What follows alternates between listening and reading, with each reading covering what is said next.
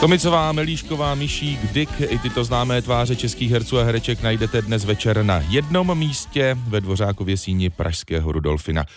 Večer se tam předávají filmové ceny Český lev do jubilejního 30. ročníku je porota nominovala za výrazné role, třeba ve filmech o Josefu Myslivečkovi, mladém drogovém dílerovi i kontroverzní postavě Jiřího Arvéda Smíchovského. Víte, kolik lidí jsem dostal na šibenici?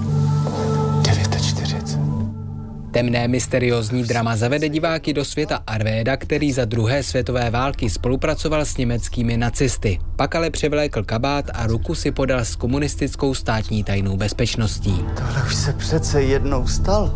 Víte, co je to deja?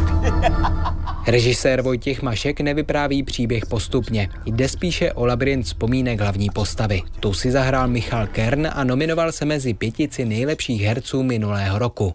S jedenácti nominacemi budou usilovat o skleněné sošky lvů tvůrci dramatu Il Boemo. Režisér Petr Václav něm připomíná osud skladateli Josefa Myslivečka. Barokní operní hvězdu stvárnil zpěvák Vojtěch Dyk. Udělal jsem chybu.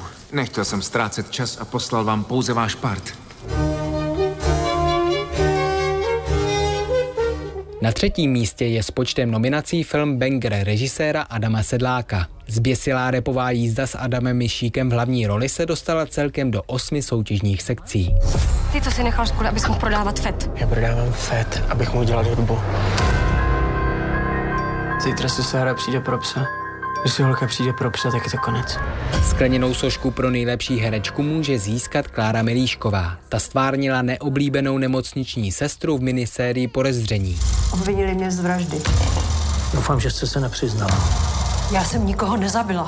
Nominaci by mohla proměnit i Pavla Tomicová za roli ve filmu A pak přišla láska, nebo italská herečka Barbara Ronky, kterou jste mohli vidět v dramatu Il Boemo jako významnou operní pěvkyni. Mi dispiace ma non posso.